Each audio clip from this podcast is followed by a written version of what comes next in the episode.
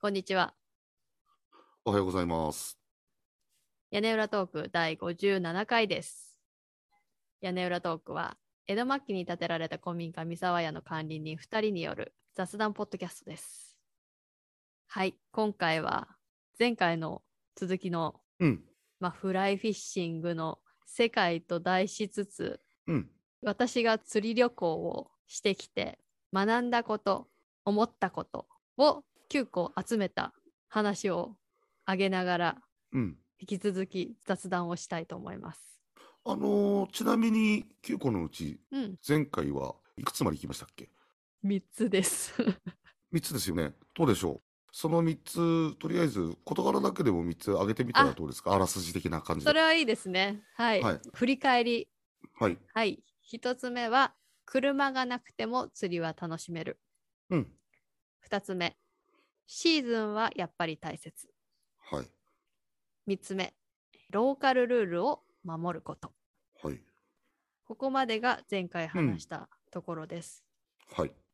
なので、もし興味ある方は、前回に戻って聞いていただけるといいかもしれないです。そうですね。まあ、前回も長引いたんで、はいそ、の話は多分後半の方からやっと始まるの かな。そう、 そう、本題入るまでの雑談がちょっと長かったので、 はい。ご興味あれば飛ばして聞いてください。あれ YouTube だと、あやなさんチャプターつけるんでしたっけあー、もう最近はチャプターつけるのが めんどくさくなっ余て計、なこと言ってすみませんでした。つけてなかったんですけど、これはつけようかな。だってこうれちゃんと一応分けてあるから話を。そうだね。いつもそうはね雑談すぎて分けられなくって。そうだよ ね。広すぎて ね。そう。 なんで、これはつけるようにします。お願いします。はい。で、今日は4つ目から参ります。はい。はい。4つ目は、お昼ご飯は持っていくのが得策です。もうまあ、そりゃそうだろうって感じだ大け事ど。大事大事大事大事。でもさ、結構ね、私も、あの、なんて言うんだろう。アウトドア派の人ではなかったから、もともと。うん。アウトドアといえばこれしなきゃいけないみたいなそそのお昼ご飯を持っていくことっていうのはアウトドアする人からすれば当たり前だと思うんだけどうん。なんだろうねそういう感覚ってない人はないというか私もなかったあんまり昔は、うんなんだけどやっぱり食べ物って大事だよねって いうね、いやーあのそれはね、うん、俺も本当にそこの気持ちはよくわかる。あ本当うあのんー一番最初に釣り行くようになって、うん最初はほら例えば朝行って、まあ三沢屋を出発してね、うん朝行って朝帰ってきて、夕方行って夕方帰ってきてっていうのをちょこちょこっとやって、うんじゃあ、まあ、超高とは言わないけど、うん一日釣りに行くかって言った時に、もちろん釣り行くわけだから釣り道具は持っていくじゃないですか。うんで、僕、ほら、アウトドアっていうのにあんまりっていうか全く興味なかったことは、綾菜さんもご存知だと思いますけど、はい一番最初に買ったアウトドア用品って、バーナーだもん。バーナーうん。ああアウトドア用品かあの釣り用品じゃなくてねそう、そうそうそう、バーナーで何にするかって言ったら、うんうんお昼ご飯にお湯を沸かして、カップラーメンをうん、うん食べるためにお湯を沸かすためのバーナーを買ったんですよ。なるそほれどが僕のなんかアウトドアグッズの始まりで、うんあの、お昼ご飯大事だよね。じゃあ大ちゃんの中では最初からお昼ご飯大事だっていう気持ちはあったんだなかったなかった。じゃあ行ってあ大事だなと思って買ったのそう、だから極端な話だけどコンビニかなんかでおにぎり買っていけばいいじゃんってすごく思ってたわけですうよ。んうんうんわかるわかるところが、隣で友達がね、バーナーにお湯を沸かして、うん、大輔、大輔の分のカップラーメン持ってきたから食えってうん、食べさせてもらった時に、あったかいものを山の中でうん食べれるありがたさっていうのがよく分かってね。うんまあ、あったかいのが大事って意味じゃないけど、お昼ご飯ってすごく大事なんだな。結構ほら、山に登ったりして釣りをするもんだかうら、ん結構食べることって大事なんだよね。そうなんだよねう、ん。それこそなんて言うんだろうまあ都市に住んでるとさいつでもどこでも何でも買えるじゃん、そうだね。その感覚でいちゃうとまあどっか行ってもすぐ外出て買えばいいじゃんみたいな感覚うがんちょっとどうしても抜けないというか うん、うん。って思っちゃうんだけど実際にそこに行って集中してたりとかなんかやってたりするとそんな余裕ないんだよね。うーん。なんかしかもまあどこかで買ってけばいいじゃん最初に買ってけばいいじゃんうん。っていうのもあるんだけどもちろんそれは車があってどこか寄れるところがあればいいけど毎回そうとは限らないっていうことがやっぱお出かけするとあるじゃないですか。あるね。うん、だから我々も最初は駅で着いて買ってけばいいじゃんと思っていたんだけど結局、なんだろうやっぱり買う時間ももったいないかったりするしうん。行ったところにたまたまちょうどいい食べ物があるかどうかもわかんないし。うん。っていうことがあるから私はもう必ずお昼ご飯を前日とか朝に作って持っていくっていうことへえをー。今はしています。なるほどね。うんまあ、なんかそれは私本当に最初アウトドアとかしなかった時は本当にコンビニで買って持ってくとか途中で買ったりとかってことしてたんだけどうん。釣りの前はクライミングをしていたのでその時にクライミングトリップをすることがあって、うん。うん。その辺から学んでいったっていうところがあああ。ってやっぱりその場って結構バタバタするうん。外出てる時ってやっぱりバタバタするよねだから持ってった方がいいっていうねでしかもそれが、まあ、誰かいたりとか家族がいたりとかするとまあちょっとこれは何て言うんだろうあの主婦目線なところもあるけどうん。例えば旦那さんとかさ子供とかいいたりするとさ、彼らは何にもごご飯のことを考えてないわけよ。はいはいはいはいはいはいはいはい。なんだけど実際にお昼時間になってくるとお腹空いたって言ってくるんですよね。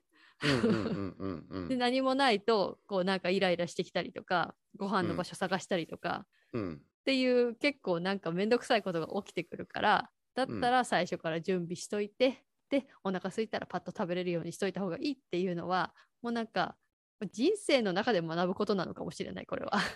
ちなみにだけど、どういうものを作っていくんですか 最初はね簡単だからおにぎり作ってたんだよねうん。なんだけど最近はちょっとグレードアップしてうん。あのハンバーガーとか作るようになりました、へえー。なんかちゃんと肉牛肉100%のやつをちゃんとこねてあの、うん焼いてそれうをんパンで挟んで野菜となんか入れてチーズと乗せてみたいなのを作ってその場で食べると美味しいんですよね まあまあまあまあまあ、なんていうのかな。変な話、率直に作って持ってった方がかっこいいよね。かっこいいかななんかめんどくさいけどね準備でするものなんかさ、まあ、日本で言うとさ、うん、コンビニのさ、おにぎり持ってってさ、あーそんな山の中で釣り楽しんでるのにさ、ピッてなんかあのプラスチックのカバーをこう外してうんこう食べるスタイルって、まあ、なくてもいいよねって感じはする。そうねでも私もしコンビニがあったらそういう風にしてるかもしれ ないえこっち美味しいおにぎりが買えるコンビニがないんだもんまあまあまあ、おにぎりはね、うんうーん。いえー、なるほど。昼ご飯は大事。そうなので、えーまあ、必ず水とそのお昼ご飯とあとバナナとかなんかちょっとつまめるもの、うんうんうんうん。みたいなのであとはまああの簡単に食べれるものだよねっていうのを作って持っていくっていうことが多いですお菓子とかは持ってかないですかお菓子もね持ってったりするんだけどうん。我が家全然なんて言うんでしょうお菓子食べない人たちなんですよねうん。いやいや、なんか、俺がすごいお菓子食べる人みたいな雰囲気になってきちゃってるけど、これ、そういう意味合いではないと思うんだけど。全然そういう意味合いじゃないですよ別なんにそれは大ちゃんがそうやって思っちゃうから僕はあの、チョコレートとか持ってくんですよ。あーチョコレートいいかもねうん、うん。そうだねチョコレート持ってたら多分持ってくかもしれないな ポテトチップスは持ってきませんから、安心してくださ言ってないよポテトチップスなんて い。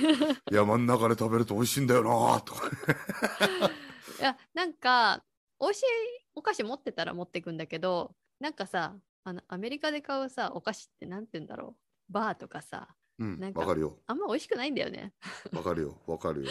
だから持ってっても結局食べないことが多くってうんうんうん、うん。だからあんまりもうフルーツしか持っていかなくなっちゃったな、何かっこいいんだけど。ヘルシーな感じでいかなくなっちゃったなって、なんか、なんかね、結局、何もしてないフルーツが一番美味しいってことが今までの生活の中で分かってきて、なんか作られたものよりも安心、安全みたいな、ああ、なるほどね。ケミカルなっていうとかそういう意味ではなくって、うん。味が担保されてるっていう意味。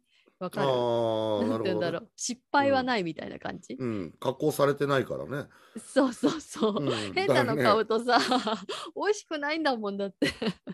いや、俺でも、もう俺アメリカのお菓子って言ったらさ、うん、なんかさ、アメリカのなんか肥満の子供がさ、口の周りにいっぱいなんか、あの、生クリームつけてさ、うん。もうでかいパイをなんか一人で食べてるようななんかこうイメージ。でかいパイ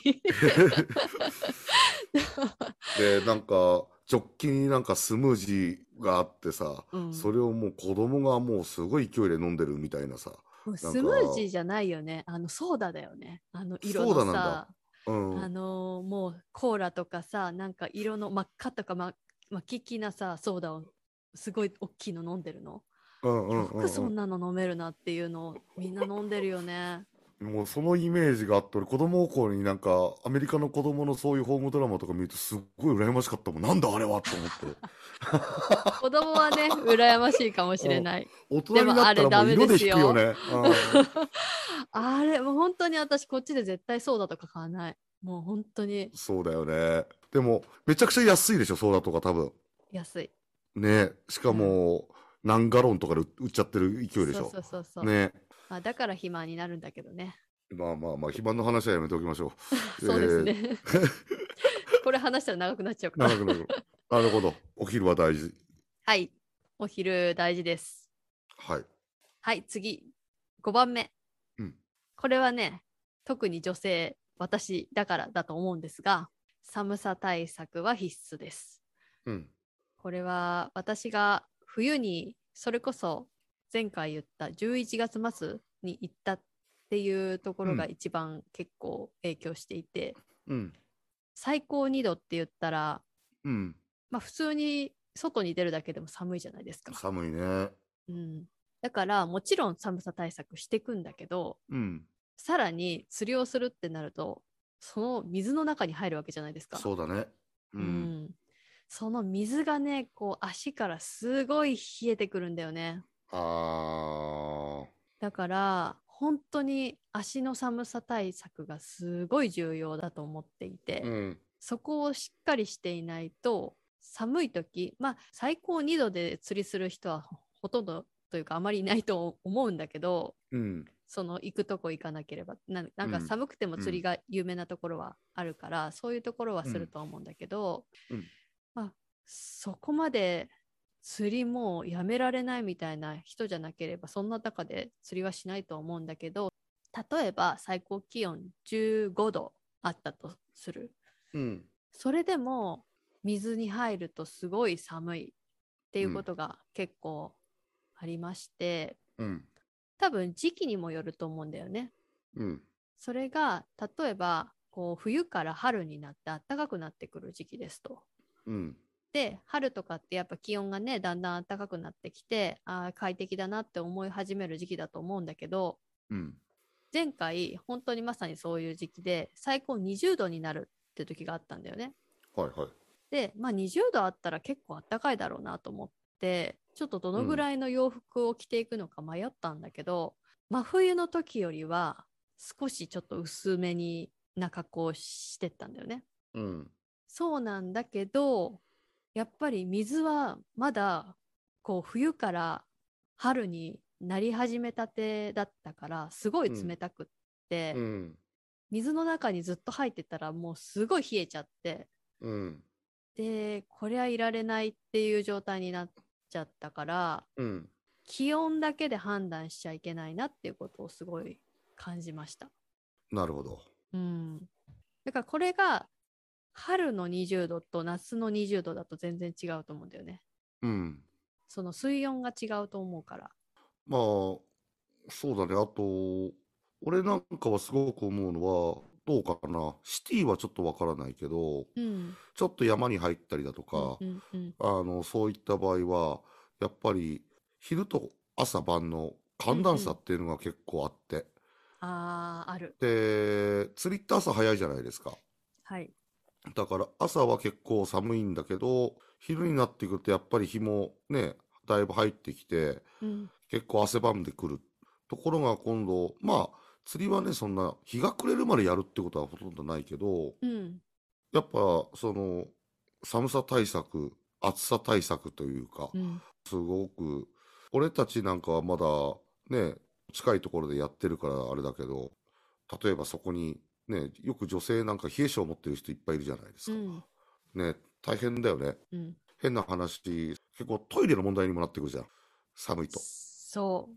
それありますよ。私の9つの中の最後の方に。そうでしょう俺それ言うあるんだろうなと思ったけ どまあ、じゃあどういう対策するのかっていうと、そうそう。いや、寒暖差もすごくあって、うんやっぱり、あの、長野って寒暖差すごいじゃん。すごいうん。で、ニューヨークも結構あるんだよね、寒暖差。多分、やっぱね、前から言ってるけど、長野とニューヨーク気温同じ説っていうのを私はずっと解いていて。 はいはいはいはいはい陰謀論じゃないですよねそれ違うけど もうほぼ一緒ニューヨークだから、うん夏涼しいかと思いきや全然夏は暑い、あーで冬はもう極寒になるなるうんで昼と夜の差が激しいあー結構一緒だなと思っていてうん、だからやっぱ脱ぎ着がしやすい格好だよねそうだね。うんそこはしなきゃいけないなっていうことあとは私は真冬にやるのはもう完全に北海道さんに頼ってますああ、北海道ね。 うん、もうまず靴下を3枚ぐらい履くじゃん。で、ま、まあ真冬バージョンねそれね、うん真冬バージョンは靴下3枚履いた上にその靴下の間とかに北海道を1個入れて足もなんだタイツじゃないけどヒートテックの足のバージョンのやつうん、を2枚ぐらい履いた上でズボン履いてうん。で足にも前側と後ろ側に北海道をつけますと。おーなんかわかんないけど、南極行くみたいな装備だね。いや、ほんとそう。あの、そのうん一番寒かった時はそうした。本当に。おーただ、その車で移動してた から、その状、 その状態でもう、でも準備していくじゃん。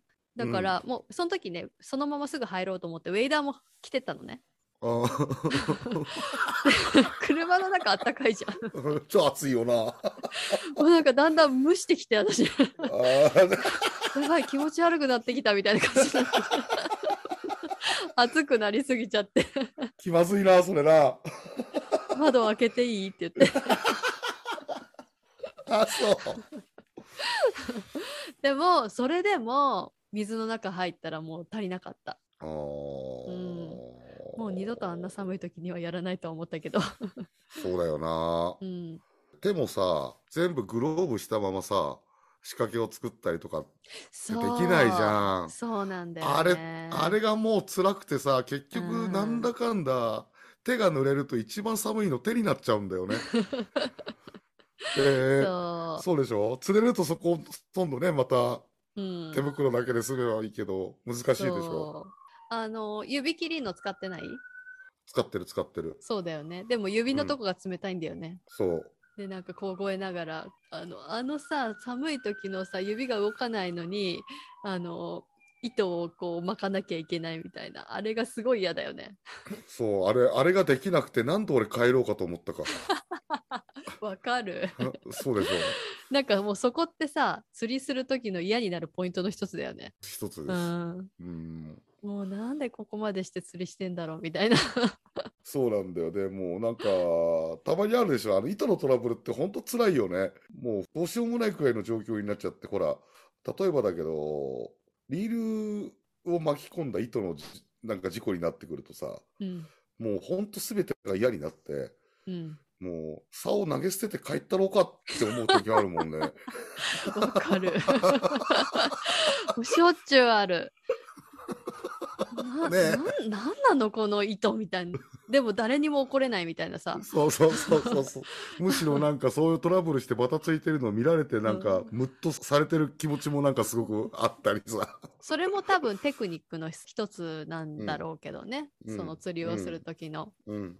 でさフライフィッシングだとよりなんて言うんだろうラインマネジメントみたいなとこあろるがよねさ、。うん。テクニックとして重要視される部分そうだよね。でさこう少しずつ経験を重ねていくとあこうやったら絡むっていうのがなんとなく見えてくるから気をつけてやるじゃん。うん。気をつけてあのやるんだけどそれでも絡まるみたいなさ。うん。でさなんか投げてる時にちょこっとだけ絡まる時あるじゃん。わかるなんて言うんだろう。ゆるーく引っかかってくるくるってあのわかるよ竿にわかるわか竿る竿に巻いちゃ巻かれちゃって はいはいはいはいはい。でこの状態でゆっくり戻していけば外れるっていうのは分かってるんだけど、うん。ここで慌ててしまうと絡まるっていう状態はいはいはいはい。でよしこれは絡まらないように慌てないでゆっくりこう外していけば大丈夫だと思って、ゆっうん。くりこう気をつけながら外そうとするんだけどそれでも絡まるっていうねわかるよ。わかるよ。わかるよ。もう気をつけてたのになんでこれが絡まるんだっていうさ。自然の中の自分の無力さってすごく感じるよね。ね。なんか。なんだろうね、あの糸のくるくるくるんっていっちゃうさ、なんでこれこうなって絡まるんだろうみたいな。それさ、竿だけじゃなくてさ、俺なんかはほら、まあ、ルアーとかさ、まうあ、んうん そういうものを例えば投げたとしたときにさ、全然お思ったところと違うところに投げちゃってさ、うんうんうん。木に引っかかるとかさ、そう、ある。あの木に引っかかる切なさね。で、木の枝うにんその勢いでくるくるくるくるくくるるくなんてなさ、あの、もうさ、一かけで終わってたらまだいいけど、そあれう、がくそうなん、るんくるんくるんってなっちゃったら、あ終わったみたいな さ。そうなんだよな。そういう時に限ってなんかさ、大事にしてる仕掛けだったりとか、あとね、しかもさ、引っかかったと思って、もうしょうがない、つけ直そうと思って、新しいやつをつけ直す。うん。その一投目でまた引っ掛けるっていうね。ある。ある。ある。今つけ直したばっかなのにみた いな。続くんだよな。そう。で、慎重になればなるほど、やるんだよ。うん、で、あの、温度の、 あのイラつきの話でちょっともうね わかるよ、わかるとよ。ちっちゃったで、そう、寒さ対策は寒必さ須対です策と。。必須だよね。うん、あちなみにそう、手袋だね。手袋も必須。手袋はまあでも、やっぱりね、あの指使うから、指切りのやつね。そだね。そこはちょっとしょうがないかなって思ってる。なんか、外したりするのめんどくさいから。う。そうだね。うん、あとは帽子ね。帽子かぶって、うん。まあ、あと北海道の上にあとレッグウォーマーがだかうらん足は結構ちょっと強めに温める必要があるかな、うん、うん、うん。あとなんか私が見てたなんかインスタグラムでフィッシングガイドしてる人うん、の女性なんだけど、寒さ対策のおすすめみたいなので、うん。なんかね靴ウェイダーで足が濡れないようになってるでしょうん。その中に濡れない方の中に中敷きかな、うん。を入れるといいみたいなことを言う紹介してる人がいた。え、俺、ウェーダーに中敷き入れてるよ。あ本当うん。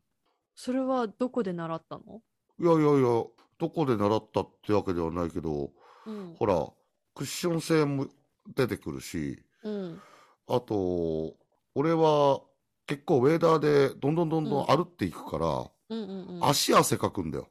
逆に。あーそういう人もいるかもね。そう。で、やっぱり、 あれって変な話だけどさ、服付きの長靴じゃん。うん服付きの長靴 まあそうかもね。うん。だから、長靴ってはっきり言ってゴム製品だからさ、うんその、熱はすごく通しやすいし、うんその寒いっていうのは通しやすいし、逆に今度、中は蒸れやすいし、うんうんうんだから暑いにしても冷たいにしても、中敷きってすごく大事だと思うよ。コントロールする上であ。ーうんそうなんだ。うん。私それまだ試してないんだけど、あーもうしん次寒い時はそれやってみたいなと思った。そうそうそう。試した方がいいよ。うん、うん。そうだね。まあそういう感じで、私なんか特に寒さ苦手なんで、そこうはんすごい必ずもう一番こう手厚く考えるところかな。なるほどね。